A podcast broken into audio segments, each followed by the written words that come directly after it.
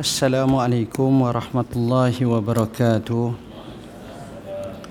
الحمد لله رب العالمين والصلاة والسلام على أشرف الأنبياء والمرسلين وعلى آله وصحبه أجمعين سبحانك لا علم لنا إلا ما علمتنا إنك أنت العليم الحكيم ولا حول ولا قوة إلا بالله العلي العظيم أما بعد صاحب الفضيلة أستاذ عبد الحميد yang berusaha pengurusi barisan jawatan kuasanya Ashabul Fadilah, Tutu Imam, Tutu Guru, para alim ulama Orang-orang besar kawasan ini, muslimin, muslimat, hadirin, hadirat yang dirahmati Allah sekalian Pertamanya kita rafakkan setinggi kesyukuran kepada Allah.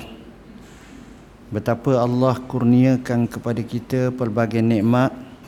Wa in ta'uddu ni'matallahi la tuhsuha. Dan jika sekiranya kamu menghitung mengira nikmat Allah nescaya kamu tak akan terkira terhitung atas kurniaan Allah kepada kita yang amat amat banyak dalam sakit pun kita dinikmatkan. Bayangkan dalam nikmat lagilah bertambah nikmat. Tuan-tuan dan puan-puan yang dirahmati Allah sepanjang tahun terkhususnya pada bulan Rejab kita akan dengar betapa banyaknya peristiwa Isra dan Mi'raj yang diceritakan oleh tokoh-tokoh ulama-ulama dan dengar punya dengar sehingga kita hafaz. Bermulanya Isra daripada Mekah dengan satu kenderaan bernama Burak menuju ke Al-Masjidil Aqsa. Sehingga akhirnya daripada situ dimi'rajkan menuju ke Sidratil Muntaha bertemu dengan Tuhan Rabb Al-Jalil dan ditaklifkan dengan apa yang dipanggil salat lima waktu dan kita juga disebut dengan kisah-kisah apa yang berlaku satu persatu daripada peristiwa-peristiwa atau yang dialami oleh Rasulullah SAW sepanjang peristiwa Isra dan Mi'raj ini. Semuanya mungkin kita banyak kali dengar. Jadi mungkin saya datang dalam bentuk beberapa sisi-sisi yang lain. Mudah-mudahan ia memberi manfaat kepada kita. Dan yang paling pentingnya bukan masalah pendengaran dan bukan masalah kita mengetahui makrifah tetapi bagaimana Isra dan Mi'raj itu cuba dijelmakan dalam kehidupan kita dan kita cuba untuk berlaku penhayatan dalam kehidupan kita hasil penhayatan itu dengan sebuah kefahaman yang benar dan makrifah yang mendalam membawa kepada kita iman membawa kepada kita action tindakan untuk ke arah kebaikan. Maka itulah yang kita nak dalam peristiwa Isra dan Mi'raj. Tuan-tuan dan puan-puan yang dirahmati Allah orang-orang hebat zaman dulu dia bila dia cerita Isra dan Mi'raj ini dia bukan cerita sebagaimana cerita biasa yang kita dengar.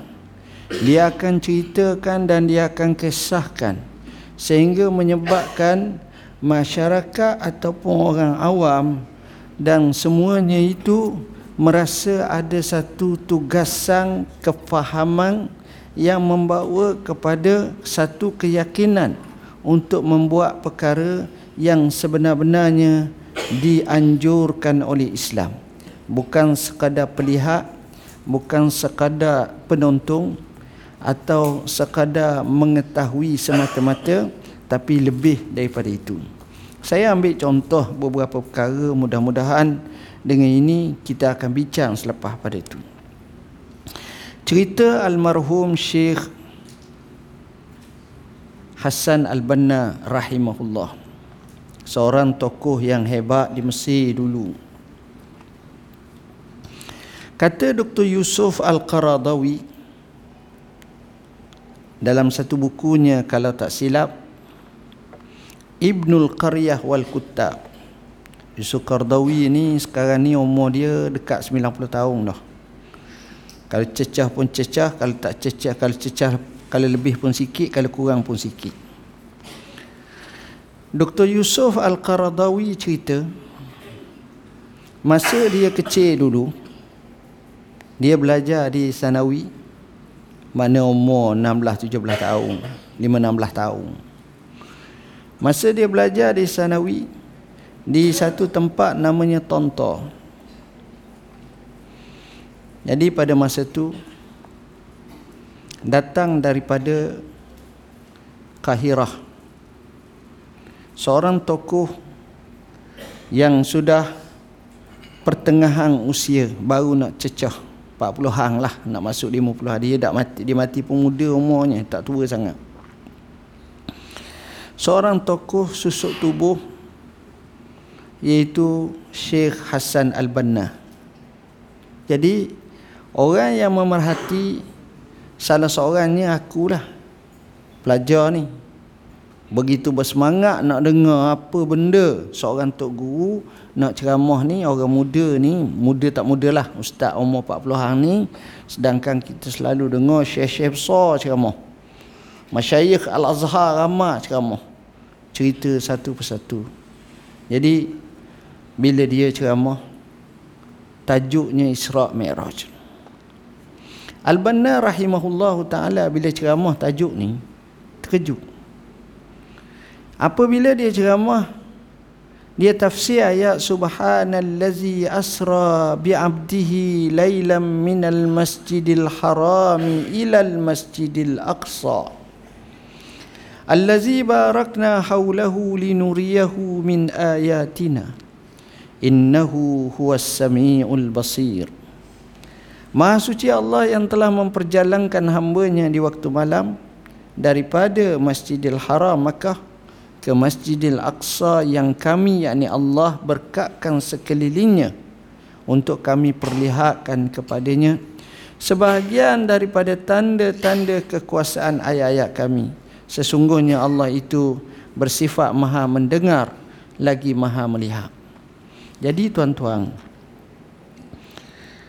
Syekh ni dia tafsir macam mana Dia bincang berkenaan dengan Ilal Masjidil Aqsa Dan dia terangkan panjang lebar Hikmah di sebalik Masjidil Aqsa Sebagai satu tempat yang difahami oleh Sayyidina Umar Dan juga para sahabat Akhirnya memasukkan Masjidil Aqsa Masjid Ilya zaman dulu.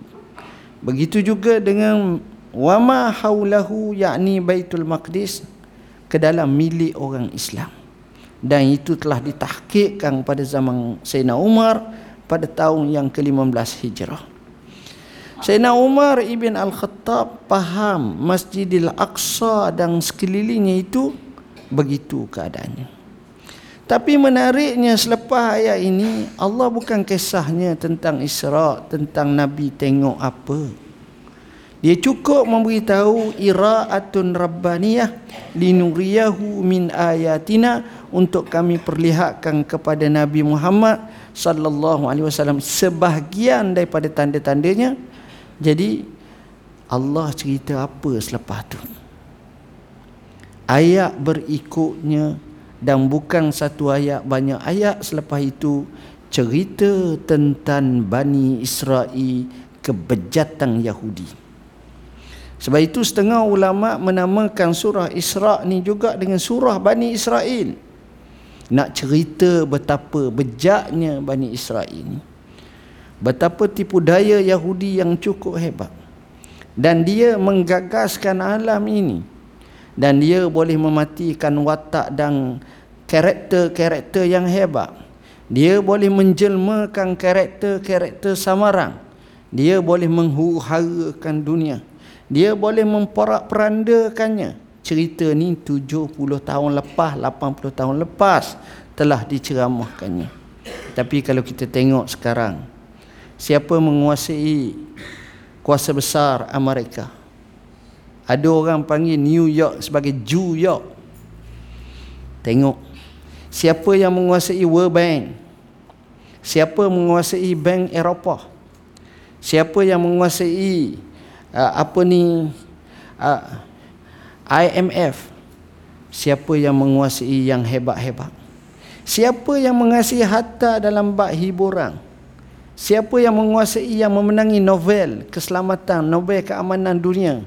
Kita tengok senaraiangnya betapa banyaknya Ju orang Islam mungkin seorang ataupun dua orang dalam 3 40 tahun dan seumpamanya. Tengok kenapa ni tuan-tuan ini menunjukkan bahawa inilah cara permainan protokola Yahudi. Jadi bila kita tengok macam itu dia masuk dengan jaringan yang luar biasa. Cerita ni tak pelik. Sebab Nabi kita yang kita imani, yang kita fahami telah menyatakan dalam hadisnya yang masyhur Abu Sa'id Al-Khudri radhiyallahu an ataupun yang lainlah. Rasulullah sallallahu alaihi wasallam pernah bersabda, "La tattabi'unna sunana man kana qablakum shibran bi shibrin wa zira'an bi zira'in." lau dakhalu juhra dabbil la dakhaltumu qalu al yahud wan nasara ya rasulullah qala faman tengok. Pasti satu masa nanti kamu akan mengikut jejak langkah orang-orang Yahudi ataupun orang-orang yang sebelum daripada kamu. Yang terdahulu sebelum pada kamu. Sejengkal demi sejengkal sehasta demi sehasta Hatta kalau kamu masuk dalam lubang bewok, dalam lubang dak pun, nescaya dia masuk, mu ikut juga. Siapa tahap tu. Tengok tuan-tuan. Sahabat cerdik, sahabat tanya, Ya Rasulullah, golongan yang kita ikut tu Yahudi ke Nasara? Nabi kata kalau bukan dua ni siapa lagi? Itu pengaruh nak ceritanya betapa mereka ni luar biasa. Tapi berapa ramai yang boleh kisahkan macam dikisahkan yang diceritakan oleh Dr. Yusuf Kartawi tadi. Kita hanya melihat dari sudut tu, dari sudut dunia kehidupan kita macam mana masalah ni. Dan kita pun rasa sukar untuk menyentuhnya. Kita merasa payah kerana kita mungkin maklumat tak berapa nak ada atau kita tak berapa nampak dia punya cara perbahasan mereka, cara penguasaan mereka dalam menguasai alam ini menguasai apa berlaku. Ini semua tuan-tuan bukan satu kerja yang mudah untuk kita dedahkan. Tapi dalam peristiwa Isra' dan Mi'raj ini sepatutnya kita jangan lupa Yahudi. Kita tengok Rasulullah SAW pernah berjalan bersama dengan sahabat dengan Jibril dengan malaikat Tiba-tiba datang satu arah menyatakan Ya Muhammad anzirni as'alka. Hei Muhammad tunggu aku sekejap Aku nak tanyamu. Nabi paling pun tak jawab pun tak. Eh, Malaikat kata kalau kamu paling itulah Yahudi. Kalau kamu paling ramai yang akan ikut Yahudi. Tak paling pun ramai. Kalau paling tak tahu. Hari ini dia akan barang. Dia akan membawa kita akan diralikkan dan kita akan diasyikkan dan kita akan dilalaikan. Apa yang boleh kita di, diasyikkan, diralikkan dan dilalaikan? Ada jenis sukai. Sukai. Sekarang ni Alhamdulillah kita ada Astro. Alhamdulillah tu bukan apa boleh tengok. Ha, semua sekali bukan Alhamdulillah tu maknanya tu. Apa yang saya nak sebut kita tengok dari betul cahaya hak baik hak positif lah. Tapi apa yang saya nak tahu, saya nak bagi tahu, tuan-tuan pun dah tahu dah. Kalau nak tengok sukan, musim sejuk ada, musim panas ada, tiap-tiap hari ada sukan. Apa benda sukan ada? Kalau bola tu tuan-tuan tengok sepanjang bola semua. Siapa makan pun fishball. Ha, tengok. Sungguh. Ha, ini dekat nak piala dunia pula. Dan hebatnya pula lagi kita ni tak minat. Sekarang ni kalau tuan-tuan pergi negeri yang Arab, Arab ni kalau bak bola boleh harap daripada orang Arab lagi. Tuan-tuan zaman almarhum Mukhtar Dahari yang Arab dah anda main bola. Sepak pun tak kena. Tapi sekarang jangan. World Cup buat-buat tu masuk. Tuan-tuan tahu, di Mesir ada seorang namanya Muhammad Salah. Dia baca Quran lah baik. Main Liverpool. Habis orang Mesir sokong Liverpool sekarang ni. Kat 80 juta tu. Syekh Azhar pun cabut. Sebut Muhammad Salah segar. Ho. Ini saya pernah pergi. saya pergi di no, saya hadir dalam persidangan sana. Sebut bola. Ho. Lain macam eh. Ah tengok tu. Kita tak kata tak boleh. Cuma kita kata bila mana sampai tahap tak ada benda lain melainkan sukang sesukang sukangnya. Takkanlah nak buat sukan juga tepi kubur. Tengok. Ada pula jenis hiburan nyanyian apa jenis hiburan entertainment ni macam-macam ada. Letih kita tengok. Nak juara apa? Nak main apa nak apa ni uh, perlawanan apa? Semua ada. Pertandingan apa? Ada semua tentang mereka apa. Ha, jenis hak sukang-sukang ha, hak jenis entertainment entertainment lawak ada. Lawak ni kata mereka jenis Yahudi suka lawak. Jenis nyanyian jenis ni ni ini jenis Nasara. Jadi ni pun ada macam-macam macam-macam. Oh letih kita tuan-tuan. Kalau nak tengok tu letih. Macam-macam. Itu hak jenis ni. Kita ambil pula jenis orang perempuan ni. Orang perempuan ni jangan bimbang. Kita ada master chef. Master chef tua master chef junior master chef artis master chef semua sekali. Tengok masak dah tengok je lah. Ha, tapi minta maaf bukan sini lah. Tapi dia lah banyak sangat masak nah, masak benda apa dah orang. Suami pula rumah kita bukan ada pantry pula. Ada macam ke cukup alat-alat nak masak bedak lalunya. Ni dak masuk. Yang dia boleh tengok masak je. Tak cukup lepas masak ada pula jalan-jalan cari makan makan hok ni sedap restoran ni sedap cari restoran hok sedap-sedap semua ada jadi kita ni kadang-kadang tu akhirnya Islam kat mana Islam kat mana? Ini yang jadi masalah kita. Kita kata rakyat kita ramai. Mereka buat unjuran umat Islam sudah melebihi 1.5 bilion menuju 2 bilion, mungkin lebih lagi. Tapi Nabi kata antum gusak ka gusak isail. Kamu ni ramai banyak macam buih-buih di laut. Orang Terengganu kata dak rot cetong. Berah. Tak ada apa-apa. Letih kita tuan-tuan. Saya terbaca satu kenyataan. Saya tak kata tepat. Tapi mungkin hampir tepat. Orang kaya di dunia ini cukup. Satu peratus orang kaya ataupun mungkin kita kata 10 orang terkaya di dunia ataupun kita besar sikit lagi 20 orang terkaya dunia di mana dia punya aset kekayaan dia itu mewakili 96% kekayaan yang dia miliki. Kada 10 20 orang ni.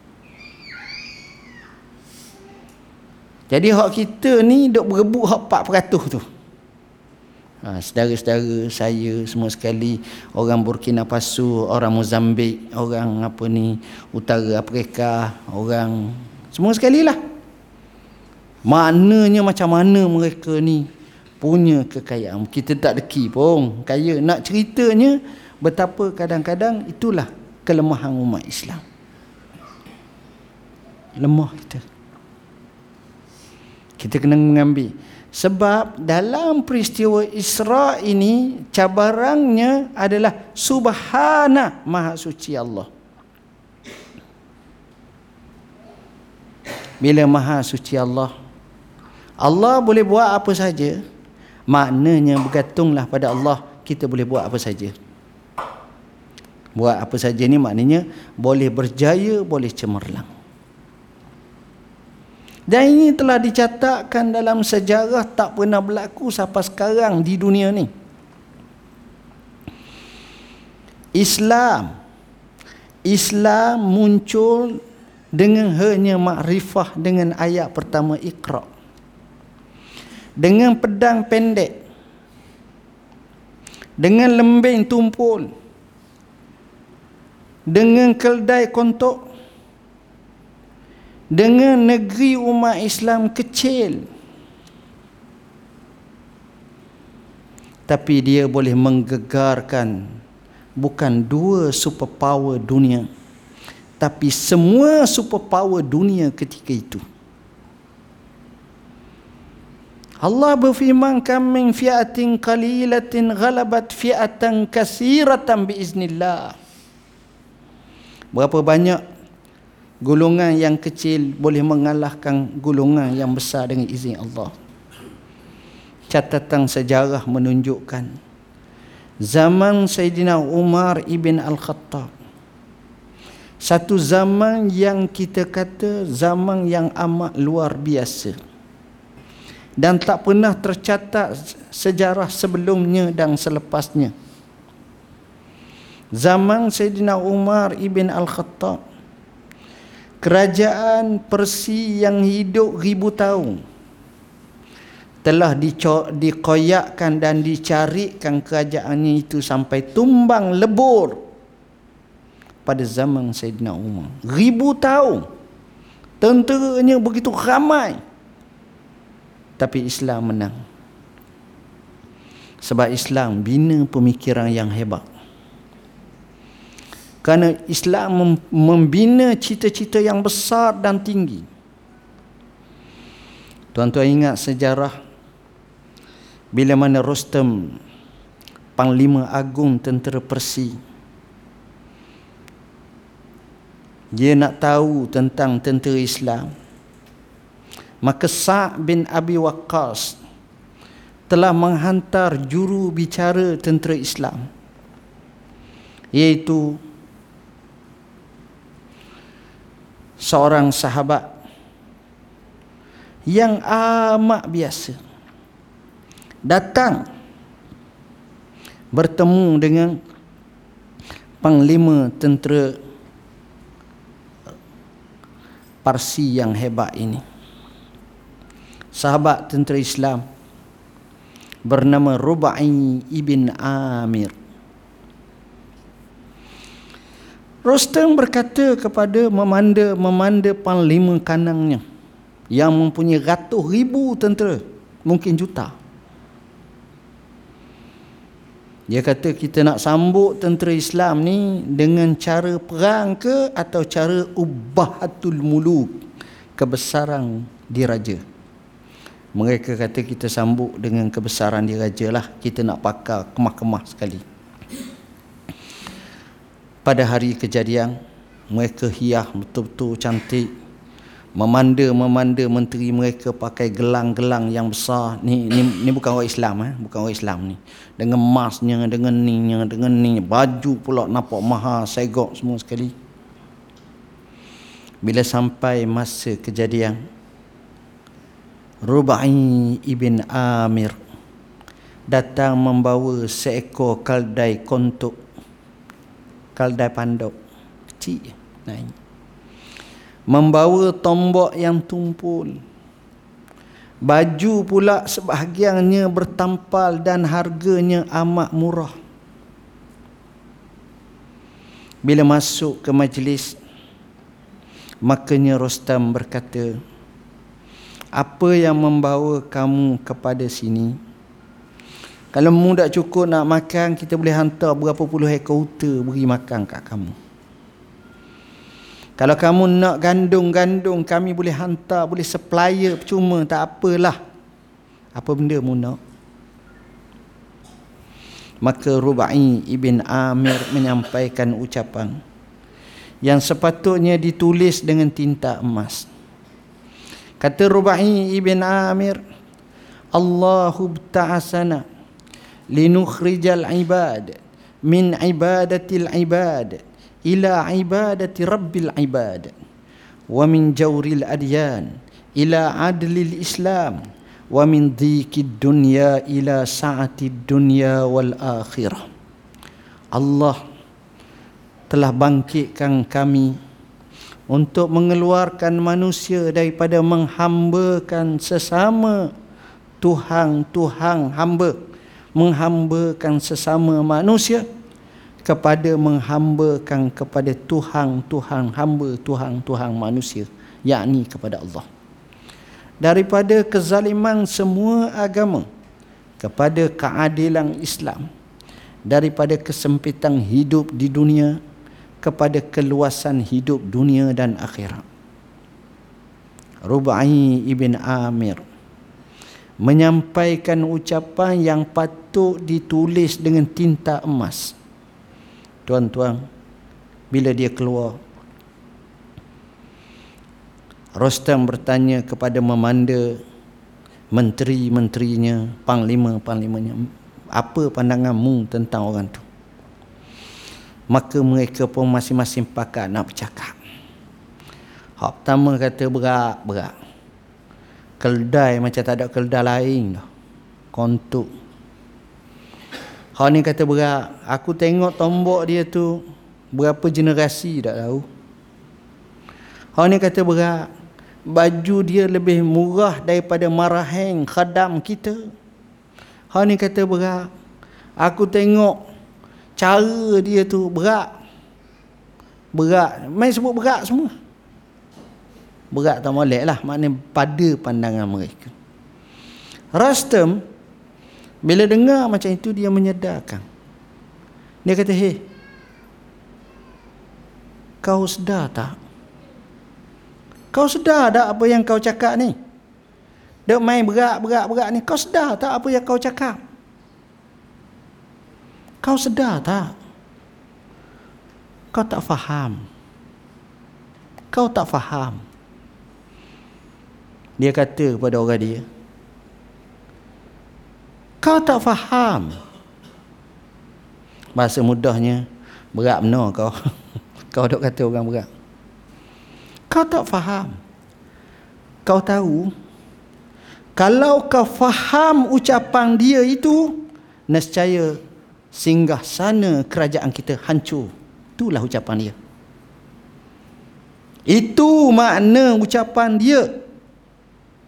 Dan ucapan itu telah ditahqiqkan pada zaman Umar selepas itu. Hanya beberapa tahun sahaja tumbang kerajaan Persia. Itu bahasa. Itu cita-cita. Tengok sahabat bawa macam tu. Pakaian teruk. Murah pada pakaian kita tuan-tuan. Saya mahal lagi saya rasa. Tapi ucapan seperti itu bahaya tuan-tuan sebab orang Islam zaman dulu dia beza dia mengajar tentang tu jadi Isra' ini nak ajar kita dengan subhana yakin pada Allah. Islam itu mulia. Sebab itu dalam Isra kita tengok semua kesolatan adalah hal yang menjadi intipati utama dalam peristiwa Isra dan Mi'raj. Saya ulang sekali lagi. Dalam peristiwa Isra dan Mi'raj isu kesolatan menjadi intipati utama dalam Isra' dan Mi'raj. Tuan-tuan bayangkan Allah mula kalimah minal masjidil haram.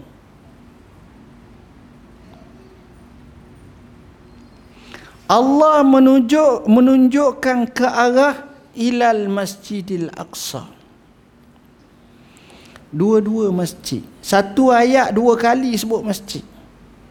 Satu ayat menyebut tentang masjid pertama dan masjid kedua dalam Islam. Masjid pertama adalah Masjidil Haram. Inna awwala baitin wudi'a lin-nasi lallazi bi Bakkah mubarakah. Masjid yang kedua adalah Masjidil Aqsa mengikut hadis Abu Zar. Bezanya 40 tahun selepas wujudnya Masjidil Haram. Tengok. Masjid ni orang nampak apa? Mak mau nak pergi mana masjid? Biasanya jarang. Kau nak pergi apa masjid? Nak tidur. Orang tak cakap itu. Semayang, belajar, mendengar, semua hak baik. Semua hak baik-baik. Tengok masjid. kita tengok berapa kali dalam perjalanan itu dalam setengah riwayat menunjukkan Nabi semayang suruh berhenti semayang semayang semayang kita tengok bila sampai kepada destinasi Nabi semayang tak cukup Nabi semayang, Nabi juga di, mengimami para anbiya sebagai nak menggambarkan Sayyidul Anbiya wal Mursalin. Salat. Bila mana Nabi sampai kepada alam mulia, alam yang tinggi, sehingga akhirnya Nabi sujud pada Tuhan. Itu semua masalah rukun semayang, masalah semayang, masalah masjid yang menyebabkan tepat semayang, semayang je. Jadi rupa-rupanya maksudnya perubahan ummah hanya dengan semayang. Hanya maksud saya bila kita tengok kecamuk dalam hidup Uraga dalam hidup. Masalah dalam hidup. Solat. Tu je poin. Saya sebut. Kalau kita baca dalam beberapa ayat seperti dalam surah Baqarah. Allah sebut bak cerai. Panjang bak cerai. Waliyazbillah daripada kita bercerai. Cerai. Allah cerita bak cerai. Tengah-tengah Allah cerita bab cerai. Allah sebut satu ayat dalam bahasa Arab kita panggil jumlah mu'taradah. Mana jumlah asing, tak ada kena-mengena. Allah sebut hafizu ala salawati was salatil wusta wa qumu lillahi qanitin. Kamu hendaklah jaga dan pelihara solat semua salat fardu dan salat pertengahan. Dan jadilah kamu bangkit menjadi orang yang khusyuk dan taat kepada Allah Subhanahu Wa Taala. Berdoa pada Tuhan. Lepas tu cerita ayat cerai lagi. Para ulama miki kenapa disebut ayat cerai cerita tengah-tengah ayat cerai disebut jaga semayang? Cek punya cek Suami isteri yang jaga semayang. Semayang malang pula. Jaga pula semayang. Rumah tangga dia tak cerai Percayalah. Pak de, mak de bangun malam semayang. Sudah semayang Semayang subuh berjemaah. Sudah semayang subuh berjemaah. Pak de mandi. Mak de pergi masak nasi lemak pukul tujuh masak. Tujuh setengah dua-dua makan. Sudah makan mak dia pula berkemah pakai pakaian yang sesuai baju kurung. Mak dia pak dia pula pakai kain plekat baju Melayu. Naik kereta pergi ke mahkamah syariah. Sampai di mahkamah temu qadi pak dia kata saya nak bercerai. Ada ke berlaku itu? Tak ada kalau bangun malam semayang macam tu boleh hidup tu, dia tak akan jadi macam tu. Tak akan jadi tuan-tuan. Percayalah. Ini istimba para ulama bila tengok kita, kisah ni. Bila tengok kenapa ayat ni. Ertinya manusia akan kukuh kalau jaga semayang.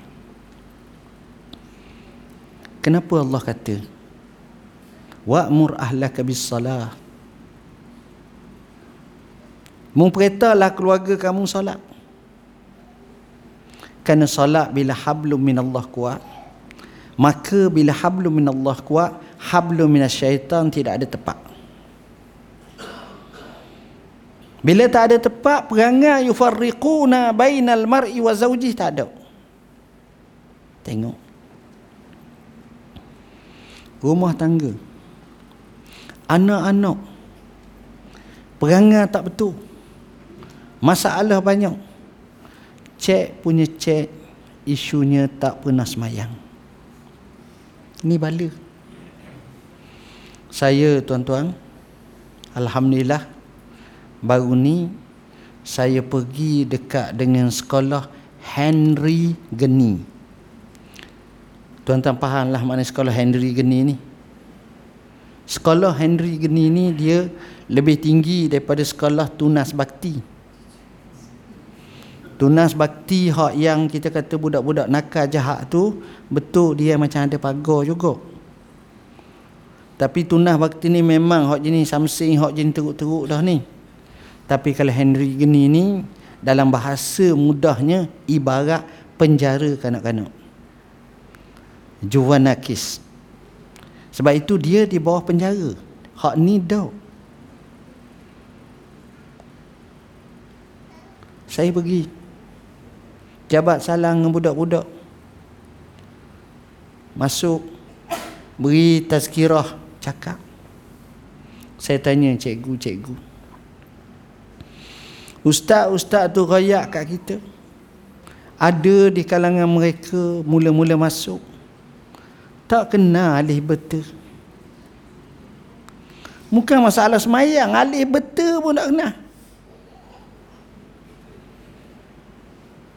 akhirnya kita ajar. Kiraati ataupun sistem ikra tu tahap satu, tahap dua, tahap tiga, tahap empat. Akhirnya mereka boleh baca. Walaupun umur 18 tahun masa tu. 17 tahun 19 tahun baru boleh kena naik. Akhirnya mereka semayang. Saya pergi tempat mereka dia alunan nasyid dengan selawat tu. Kan main sedap dah ditukar. Maknanya manusia ni jadi tak betul kalau tak semayang. Rumah tangga tak betul kerana tak semayang. Keluarga tak betul kerana agenda solat tak ada dalam kaum hidup mereka. Kehuru-haraan rumah tangga tak semayang. Pejabat tak betul tak semayang. Kawan-kawan tak betul tak semayang kehidupan tak betul tak, negara tak betul tak semayang Allah sebut allazina immakannahum fil aqamus salah. Mereka yang kami tamkinkan tetapkan di muka bumi ini mereka yang dirikan semayang sebab itu solat ni besar sangat tuan-tuan. Sebab itulah Isra' dan Mi'raj menunjukkan kepada kita isunya Nabi malam tu pergi kepada Tuhan. Bila mana kita pergi kepada Tuhan, kita bertemu titik noktahnya. Tapi bila mana kita pergi kepada makhluk, kita tak akan bertemu titik noktahnya. Dalam arti kata lain tak puas. Ibn Atta'illah Sakandari dalam kitab hikamnya menyebut La tarhal min kaunin ila kaunin Walakin irhal min kaunin ila mukawwin Wa anna ila rabbikal muntaha. Kamu jangan berpindah daripada satu alam kepada alam. Tapi berpindahlah kamu daripada satu alam kepada Tuhan alam Allah. Barulah kamu rasa seronok. Okey saya fahamkan hikmah ini. Katakan Allah bagi kita ni rezeki yang okey. Orang panggil the lucky person bernasib baik. Umur kita 25 kita mula dapat kerja. Alhamdulillah Menikah pula sama-sama graduat. Gaji 2000. 1000 masa tu, 1000 setengah. Kadar tu je. Tah macam mana kita tengok ada sebuah rumah harganya 150 ribu. Orang terdesak kita pun belilah rumah tu buat loan sikit beli. Duduk dua bulan, dua tahun, setahun setengah. Kawasan tu membangun orang nak beli 450 ribu. Allah. Kita pun jual. Kita bayar lebihan. Lebihan tu kita bayar hak baki. Kemudian kita tengok ada pula sebuah rumah comel. Betul orang tu terdesak dia nak jual kita 250 ribu. Apa lagi kita pun beli teruslah rumah tu. Dan kita boleh simpan dah tabung haji 100 ribu usia masa tu baru 28 tahun. Duduk 2 tahun. Rumah kita ada orang nak beli 800 ribu. Allah. Kita jual.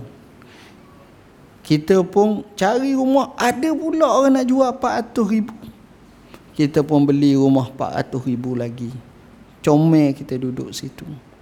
Alhamdulillah 400 ribu kita masuk pula dalam tabung haji. Dekat-dekat 500 ribu dah tabung haji Umur baru 28, 29 Sedang duduk tu Orang nak beli rumah 1.5, 1.2 juta. Allah kita pun jual lagi rumah tu. Jual. Kita pun dapat rumah ada orang nak jual 500 ribu.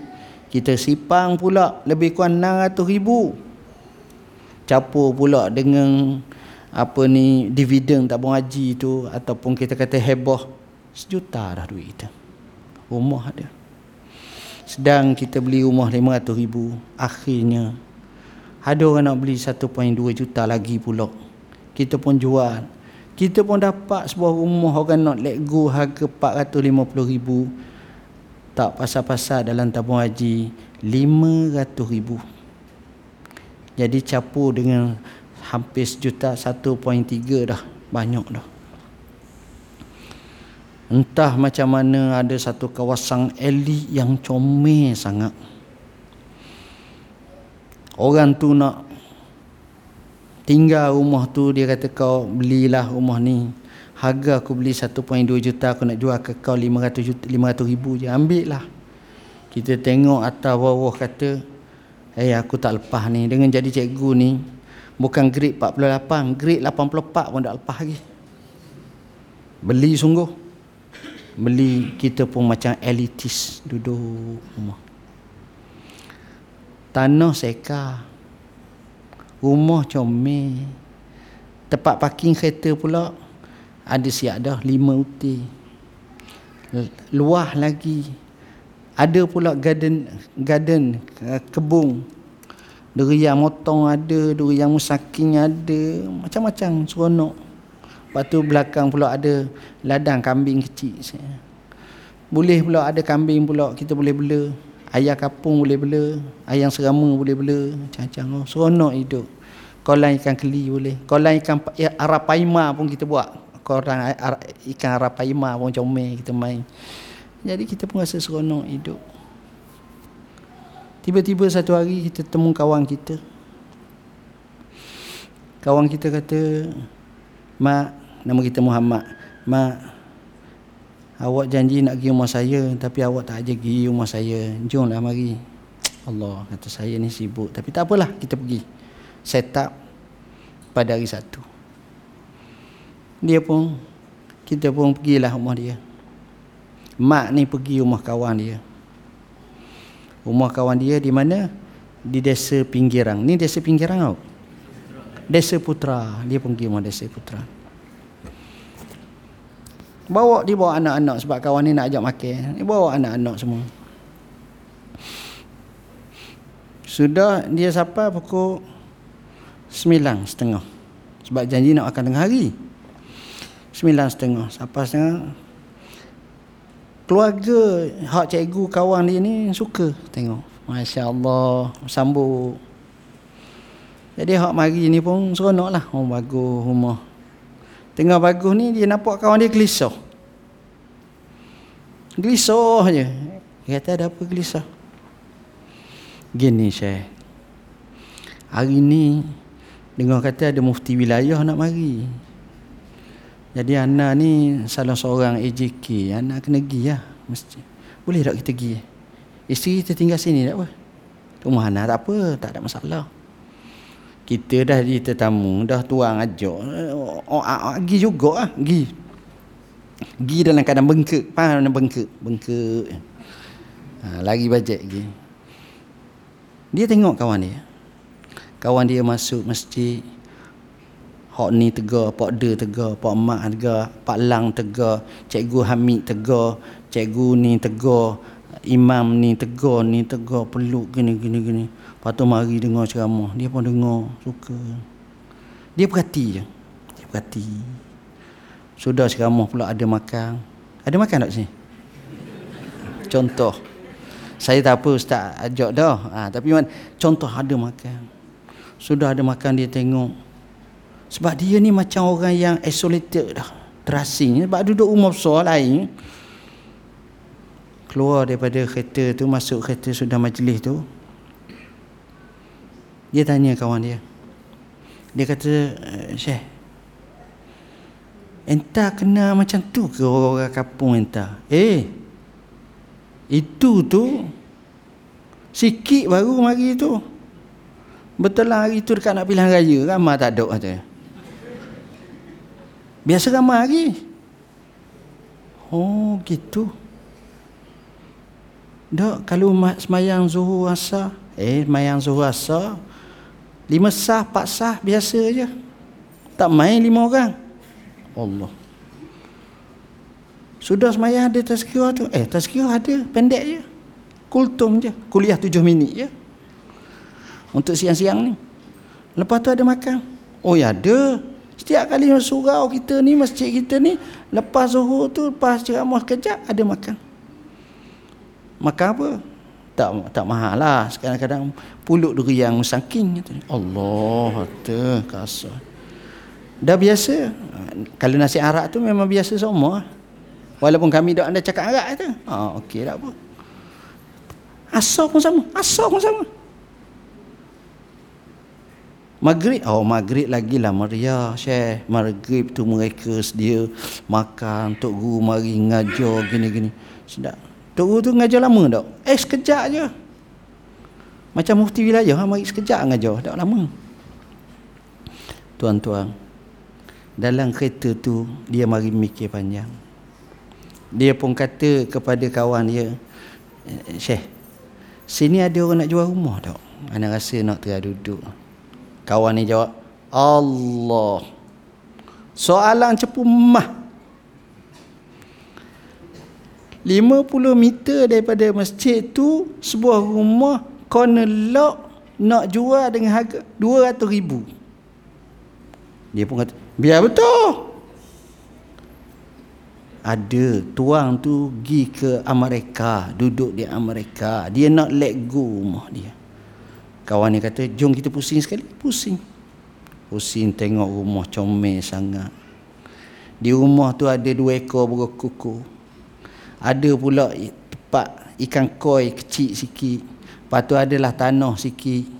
Buka pun tak besar dalam 40 kaki je. Dia besar dah lah. Tapi nak banding rumah dia seka tu besar lagi lah. Ok tengok masuk dalam rumah. Oh dia kata cantik.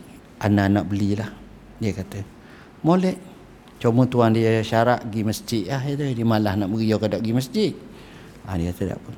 Dia pun beli dia beli dia buat keputusan dia beli. Umur dia masa tu 50 tahun dah. Bila dia beli rumah tu dia duduk rumah tu. Tiap-tiap malam dia pergi masjid. Tiap-tiap hari dia pergi masjid. Tiga hari dia ajak bini dia pergi masjid naik kereta dua-dua pakat nangis. Laki nangis bini nangis. Apa pasal? Bang, kenapalah kita baru tahu? Kenapalah kita baru tahu? Abang kata gitu juga. Kenapa yang tak bagi tahu? Yang kata ingat abang bagi tahu, abang abang. Hmm, dua-dua. Masing-masing blame dia. Tengok kawan kita. Seronok hidup dia. Kenapa rumah yang terakhir walaupun kecil harga 200 ribu lebih sedangkan rumah dia 1.2 juta tapi hak sana tu dia tak terasa apa sebab sana tak ada hubungan dengan Tuhan. Tapi hak ni ada hubungan dengan Tuhan boleh mari dia rasa lain tuan-tuan. Itu kesan.